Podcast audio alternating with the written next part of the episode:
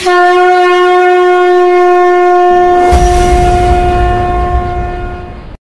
are listening to the Agastya R. Bhavantaha Agastya Satram Shrinvanti. Namaste. Shriya, age 7 years old from the Aksharavarga of Agastya Gurukulam, will now share about how she celebrated the Gauri Ganesha Vrata Puja with her family. Typically, a festival day in India begins early in the morning. All the family members wear new clothes and indulge in various auspicious activities like preparing for the puja, creating beautiful, colorful rangolis outside their houses, and making delicious prasadam to be offered to the Lord. Shri Swarna Gauri Vrata Puja is celebrated on the third day of the auspicious Hindu month of Bhadrapada. Goddess Swarna Gauri is the universal mother and protector who takes care of the well being of all of us, her children. This vrata or the puja rituals are usually performed by the ladies and little girls of the household, followed by offering naivedyam or bhoga and doing arati to the goddess. Shri Varasiddhi Vinayaka Puja is celebrated the next day, that is, on the fourth day of the auspicious Hindu month of Bhadrapada.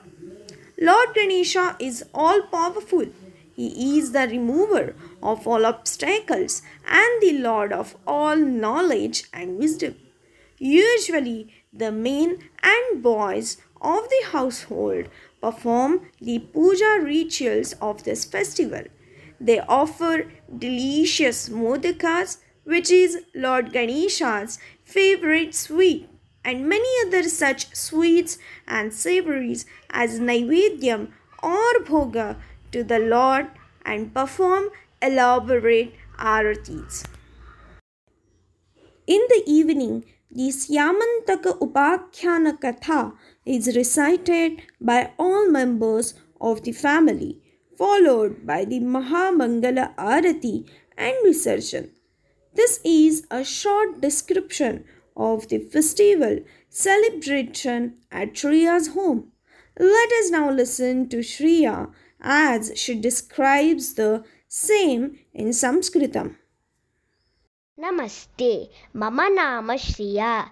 अहं सप्तवर्षीया बालिका अस्मि। अहम् अगस्त्यगुरुकुले अक्षरवर्गे पठामि। अद्य अहं मम परिवारस्य श्रीगौरीगणेशपूजाविवरणं वदामि। उत्सवदिने वयं सर्वे शीघ्रम् उत्थाय अभ्यङ्गस्नानं कृतवन्तः नूतनवस्त्रं धृत्वा पूजार्थं सज्जा अभवम्। अहं मम मात्रा सह रङ्गवल्लीं रचितवती। मातामही पूजासामग्रीं सज्जीकृत्वा विशेषपाकं कृतवती।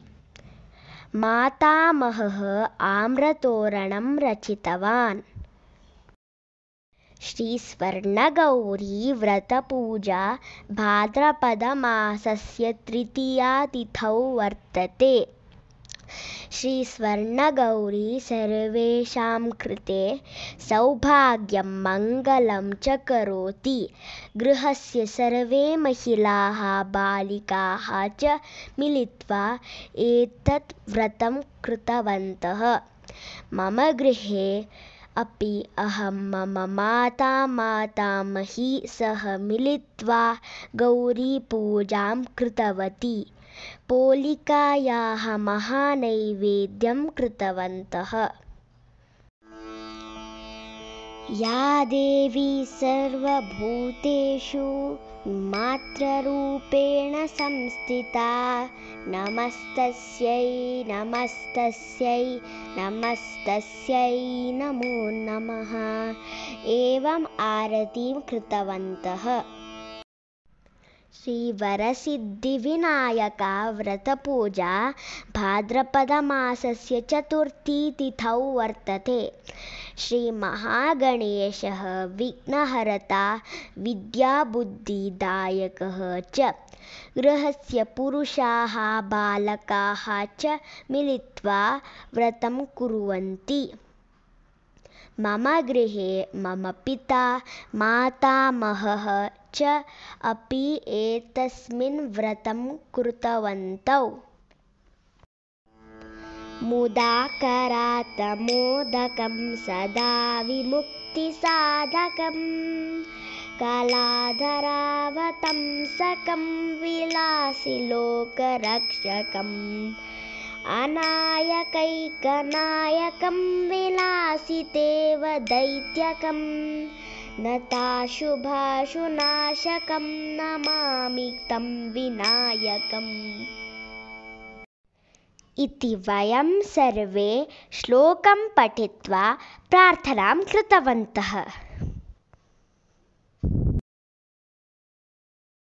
पूजा बहु सम्यक् अभवत् पूजानन्तरं मोदकानि इतरमधुरभक्ष्यानि नैवेद्यं कृतवन्तः।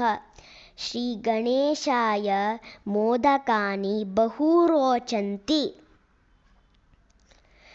अनन्तरं वयं सर्वे प्रसादं स्वीकृतवन्तः। सायङ्काले चन्द्रदर्शनदोषपरिहारार्थं श्रीस्यमन्तक उपाख्यानकथां श्रुतवन्तः। श्रीस्यमन्तक उपाख्यानश्लोकम् एतत् अस्ति।